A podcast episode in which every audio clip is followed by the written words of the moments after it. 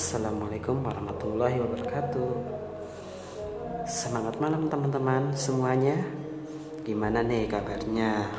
Semoga saja kita Senantiasa dalam kebaikan Dalam keberkahan Dalam anugerahnya Dan kita semua dalam keadaan sehat walafiat. Dan tentunya juga Kita bisa terus mencontoh teladan-teladan yang sudah dicontohkan oleh Rasulullah Sallallahu Alaihi Wasallam. Nah, malam hari ini teman-teman sudah sholat belum ya?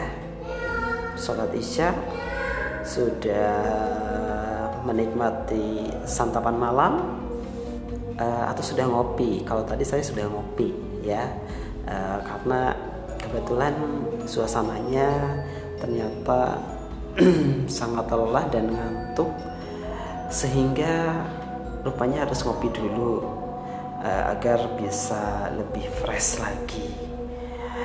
Dan mudah-mudahan kita semua tentunya semua dalam kebaikan-kebaikan yang Allah berikan kepada kita semua. Oh iya teman-teman. Hmm, ada hal yang menarik yang memang hari ini atau malam ini mungkin eh, kita bahas tentang sebuah hadis ya eh, yang ada hadis dari riwayat Bukhari. Nah, saya bacakan terlebih dahulu ya. Dari Abu Hurairah bahwa Rasulullah Shallallahu Alaihi Wasallam bersabda, Allah tertawa terhadap dua orang, yang satu membunuh yang lainnya, akan tetapi keduanya masuk surga yaitu yang satu berperang di jalan Allah sampai terbunuh. Kemudian Allah menerima tobat orang yang membunuhnya. Lalu dia pun berperang sampai mati syahid.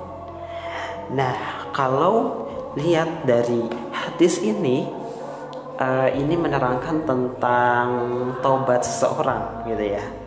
Bahwa kita ketahui bahwa orang-orang yang tobat itu berarti orang-orang yang sebelumnya telah berdosa, ya telah berdosa, telah melakukan dosa, uh, telah melanggar ketetapan-ketetapan dari Allah, gitu ya.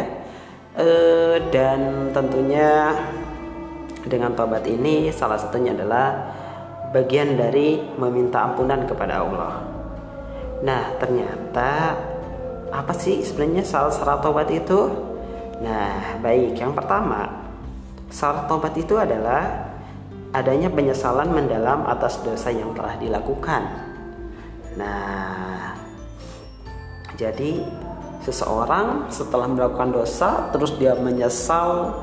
Nah, itu bagian itu adalah salah satu syaratnya.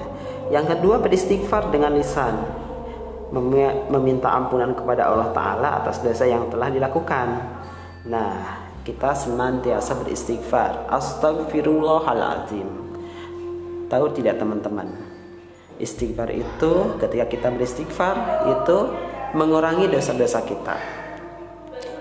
Yang ketiga, tidak mengulangi lagi perbuatan dosa.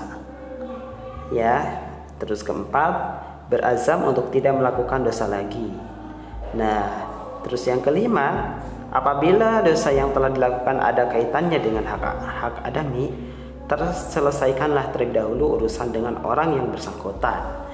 Jadi kalau misalkan kita melakukan sebuah dosa terus uh, sebelum sebelumnya kita misalkan memohon ampun kepada Allah atas dosa-dosa yang kita lakukan, maka selesaikan terlebih dahulu. Ya, kita memohon meminta maaf terlebih dahulu kepada siapa? Kepada orang yang telah kita yang bersangkutan gitu ya. Contohnya, misalkan seseorang itu telah uh, membunuh atau misalkan memfitnah dan sebagainya sebelum uh, meminta ampun kepada Allah, maka dia harus meminta maaf terlebih dahulu kepada orang tersebut. Nah, itu ya. Jadi ternyata uh, tobat itu ada syarat-syaratnya dan tentunya intinya adalah uh, bahwa Allah itu maha penerima taubat Jadi yakinlah bahwa setiap dosa, setiap perbuatan-perbuatan yang kita lakukan itu akan terampuni oleh akan terampuni dengan asalkan kita bertobat kepadanya. Sekian teman-teman uh, untuk malam ini mudah-mudahan bermanfaat. Sampai ketemu lagi di lain waktu. Wassalamualaikum warahmatullahi wabarakatuh.